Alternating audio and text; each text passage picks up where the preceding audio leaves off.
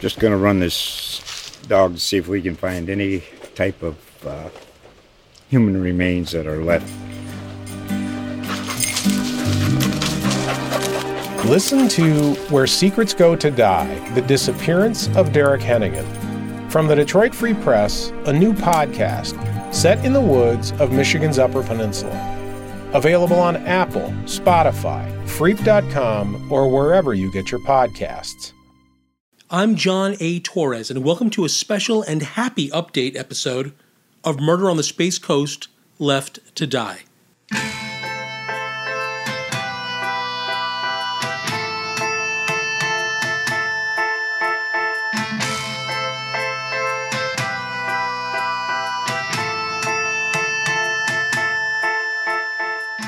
Crosley Green is home.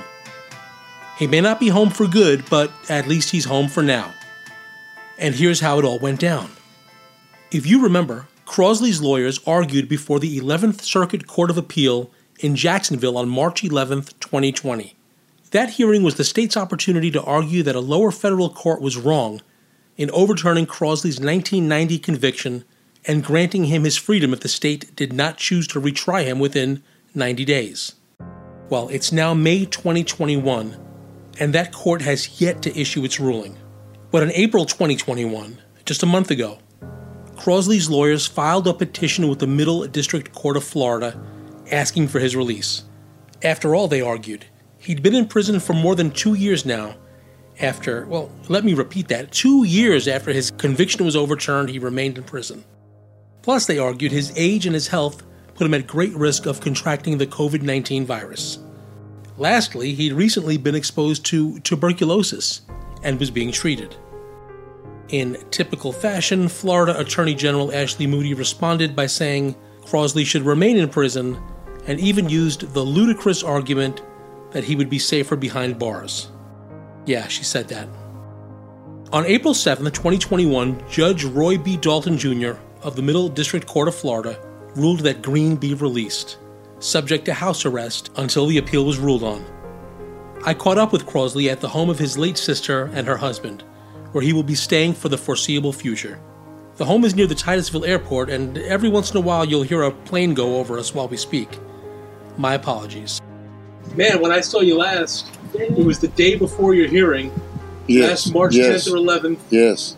and um, you were you were full of hope, I thought, but you were you know like reserved. You were keeping it Yes. Yes. you were keeping it tight, you know. Keeping it tight. I didn't want to jinx myself. Yeah. Yeah. Okay. And, and so now, a year later, can you believe you're even here? I'm just coming around to the fact that no, I'm pretty it no, because every morning I get up, I come out, I sit down and I look up and I pray and I look up and you know, it's a feeling that hard to explain because you never got a chance to do that. You know, all all these years I never got a chance to do that, and to be able to do something like that, man, it's unbelievable. Have you woken up in the middle of the night or in the morning and just wondered for a second where you're at? Whew. I can't say I have because lately I've been getting up at the same time that I got up when I was in, in prison. But this morning, I had to be woken up. So that was something new. Wh- When I spoke to you last in prison, you said that you had sort of become a mentor to some of the younger guys. Some of the younger guys.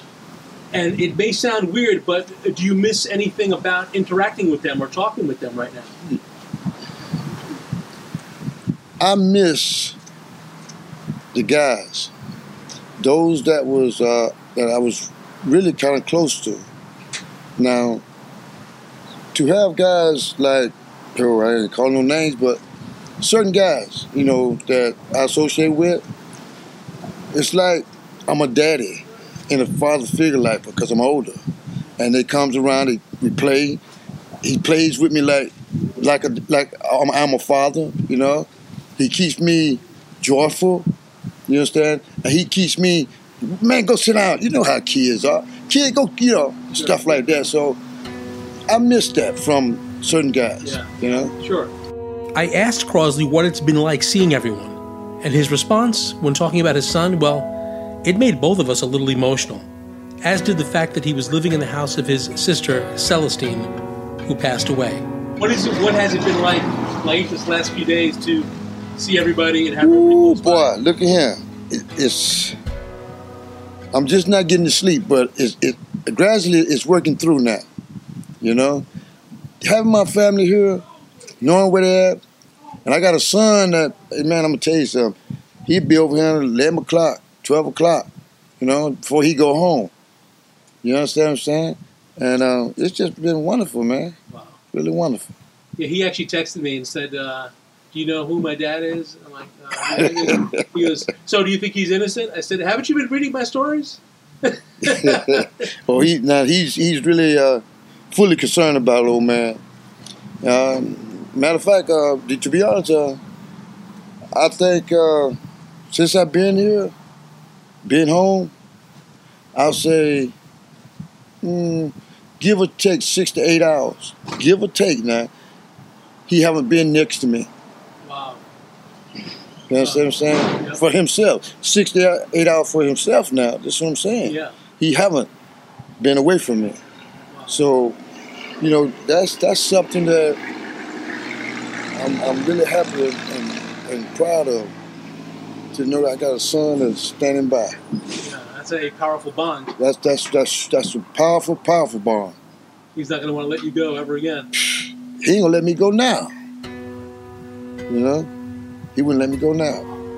Have you uh, have you shed tears of joy? I'm still sharing tears of joy. I'm about to tear up now. I have too. I'm an old softy. So. Uh, allergies, allergies. Uh, that's what it is. I asked him what's been the best part of being home food, TV, music, fresh air. The love for my family. That's one thing I've been enjoying ever since I've been. TV shows, no. Music, no. The love from nieces, nephews, sons, sisters, brothers. Those that's the kind of love I've been getting. I mean, I've been getting heavy duty love. And this was the home of your sister, right? True enough. She passed away. Is it? True enough. Yeah, you mentioned that in prison. That was the one of the big regrets you had was not. Yeah, she not being here. How old would she have been now? She'd been 64. she- She'd have been 65 a few months. What is what month? A few months from now. She always she she always believed in. you?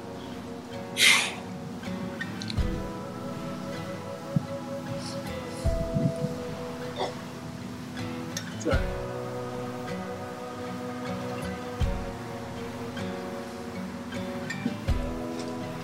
The one person I wish she was here.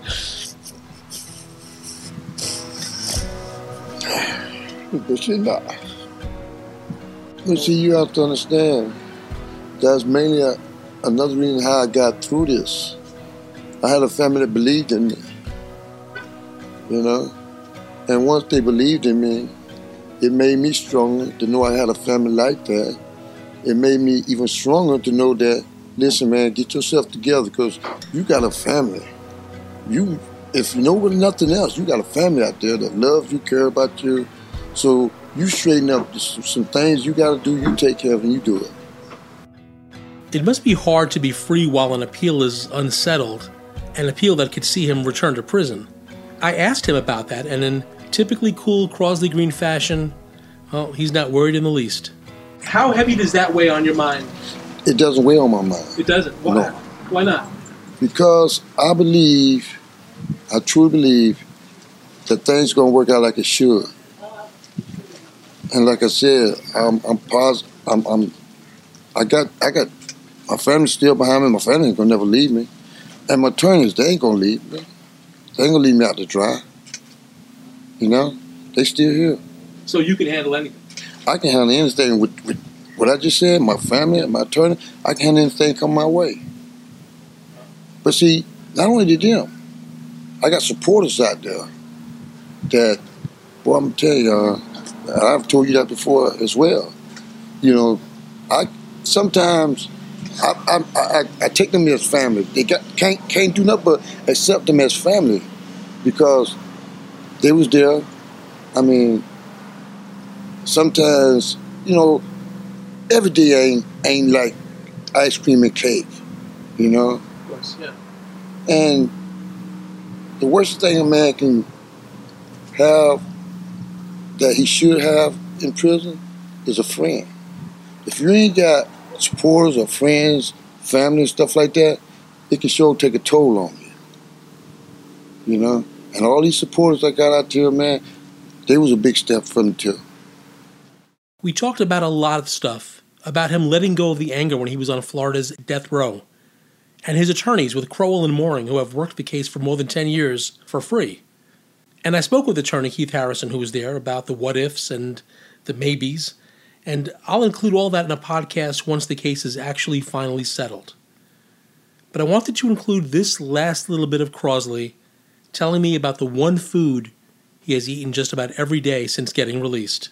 Hey I mean, man, family, but I, I I tell you what I had the most. Man, I ate about. Mm, well, I ain't gonna say I don't know exactly, but boy, I've been cra my ice cream, uh, uh, uh, taste. Oh man, I just ate a pint of ice cream before you got here. What, what kind of ice cream was it? Strawberry. I've been eating strawberry ice cream from the day I got here to now. Is that right? Really? Yeah. You don't get that in prison, I guess. No. No. Well, not you get ice cream, but you don't get what you want. Right, right. And see, I'm a I'm an ice cream lover, and I'm a strawberry lover. So I love strawberry ice cream, and they don't have that. There you go. Enjoy that ice cream, Crosley, and enjoy the time with your family. I'm John Torres, and thanks for listening to this special update of the Crosley Green story. We'll certainly return once the appeal is ruled on. Take care. Murder on the Space Coast is written and narrated by me, John A. Torres. The producer is Rob Landers, and the editor is Mara Bellaby. Thanks for listening to Murder on the Space Coast, brought to you by Florida Today, a part of the USA Today network.